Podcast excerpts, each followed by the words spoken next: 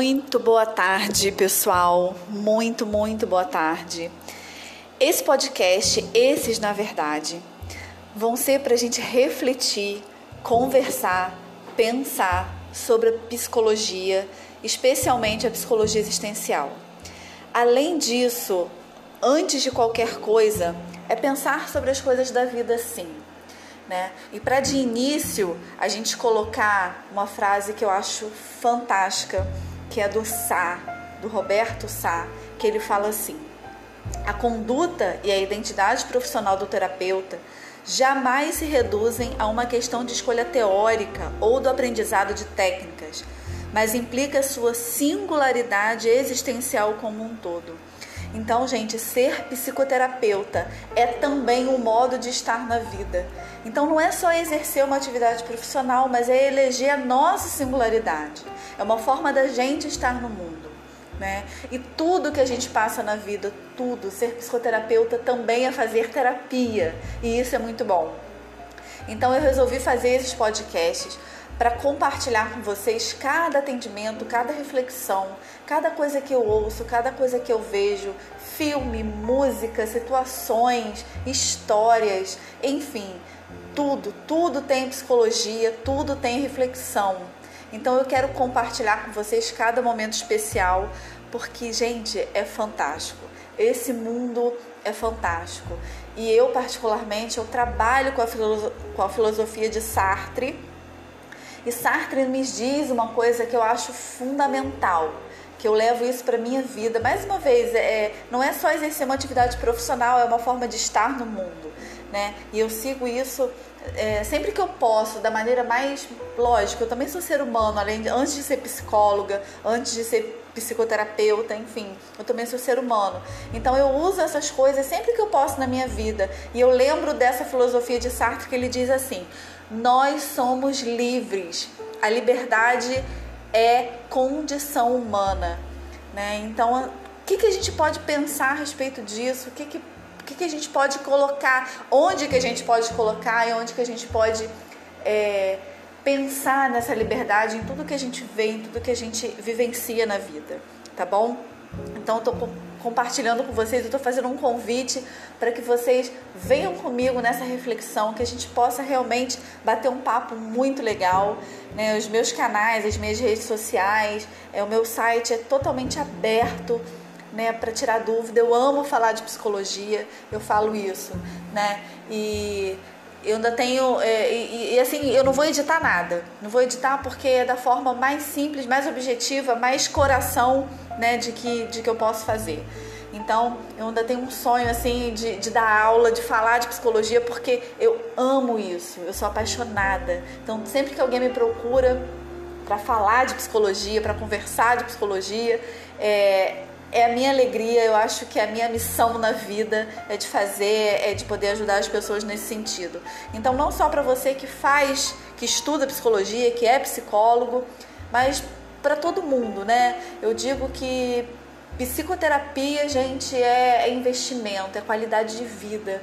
E eu fico assim muito triste quando eu ouço as pessoas falarem assim: "Ah, eu preciso de um psicólogo porque eu tô com um problema assim, eu tô com um problema assado", né? Ou eu não preciso de psicólogo porque eu não sou doente. Infelizmente, as pessoas ainda é, linkam a psicoterapia, o profissional psicólogo a uma doença, a uma cura, é, a um problema, enfim. E não é né? Psicoterapia, fazer terapia é, é investimento de vida, é, é autodescobrimento, é autoconhecimento, é, é ajudar a gente a pensar, a refletir sobre a gente mesmo, sobre as nossas escolhas, sobre a nossa vida, sobre tudo que a gente vive, tudo que a gente experiencia nessa vida tão atribulada, né? nesse, nesse existir de uma forma geral. Então eu quero convidar você para a gente pensar junto tá bom? Para a gente refletir junto sobre o seu existir, o nosso existir, a nossa missão, o que, que a gente veio fazer nesse mundo, nesse planeta, né? O que, que a gente pode fazer para ser feliz, tá bom? Então esse é o meu convite, eu espero você e sempre que eu puder é, a cada atendimento, é, a cada, mais uma vez, a cada coisa assim que me traga uma reflexão legal, eu vou compartilhar com você, tá bom? Um beijo grande e eu te espero no próximo episódio. Tchau, beijo!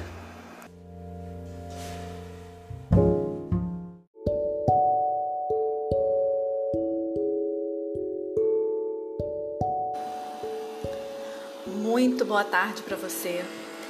Hoje eu venho te convidar a fazer uma reflexão de um poema belíssimo do Oswaldo Montenegro chamado Metade. E diz assim: Que a força do medo que tenho não me impeça de ver o que anseio. Que a morte de tudo em que acredito não me tape os ouvidos e a boca, porque metade de mim é o que eu grito, mas a outra metade é silêncio. Que a música que ouço ao longe seja linda, ainda que tristeza. Que a mulher que amo seja para sempre amada. Ou que o homem que eu amo seja para sempre amado, mesmo que distante, pois metade de mim é partida, mas a outra metade é saudade. Que as palavras que falam não sejam ouvidas como prece, nem repetidas com fervor apenas respeitadas como a única coisa que resta a um homem ou mulher inundados de sentimentos. Porque metade de mim é o que eu ouço, mas a outra metade é o que eu calo. Que essa minha vontade de ir embora se transforme na calma e na paz que mereço. Que essa tensão que me corrói por dentro seja um dia recompensada. Que o espelho reflita em meu rosto um doce sorriso que eu me lembro de ter dado na infância, porque metade de mim é a lembrança do que fui, mas a outra metade eu ainda não sei. Esse ainda é por minha conta, tá? A gente vai entender isso daqui a pouquinho. Vamos em frente. Que não seja preciso mais do que uma simples alegria para me fazer aquietar o espírito. E que o teu silêncio me fale cada vez mais, porque metade de mim é abrigo, mas a outra metade é cansaço que a arte nos aponte uma resposta, mesmo que ela mesma não saiba, e que ninguém a tente complicar, porque é preciso simplicidade para fazê-la florescer. E aí eu faço um parênteses porque a vida também é assim, e que a gente possa prestar bastante atenção porque a vida é arte. A vida é uma arte, é uma aventura de viver. Mas vamos em frente, porque metade de mim é plateia, a outra metade é canção. E que a minha loucura seja perdoada pois metade de mim é amor e a outra metade. E aí eu deixo uma reflexão para você. Qual é a sua outra metade? Qual é uma metade? Qual é a outra metade? Essa é uma pergunta que fica para a gente refletir. Mas ao mesmo tempo, eu quero te trazer a reflexão desse poema de que somos metades, somos silêncio, somos grito, somos abrigo, somos cansaço, somos lembrança, somos sorrisos, somos saudade, né? Tudo isso. Somos partida, somos anseio, somos o que temos. E que a gente possa refletir de que a vida é sim essa grande aventura de vai e volta, em cima e embaixo, que temos sempre os dois lados mas que a gente possa, no fundo, saber e ansiar pelas nossas metades. Porque metade de mim é amor, a outra metade, aí eu fico, deixo com você, tá bom?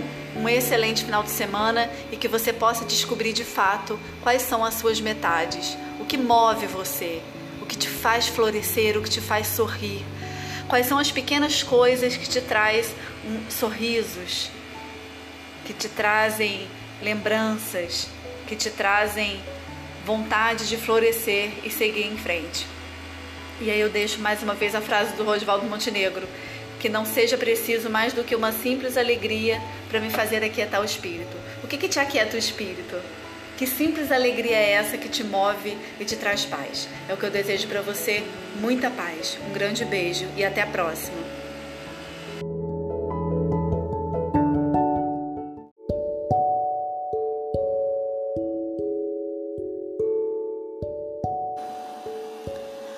Muito boa tarde para você.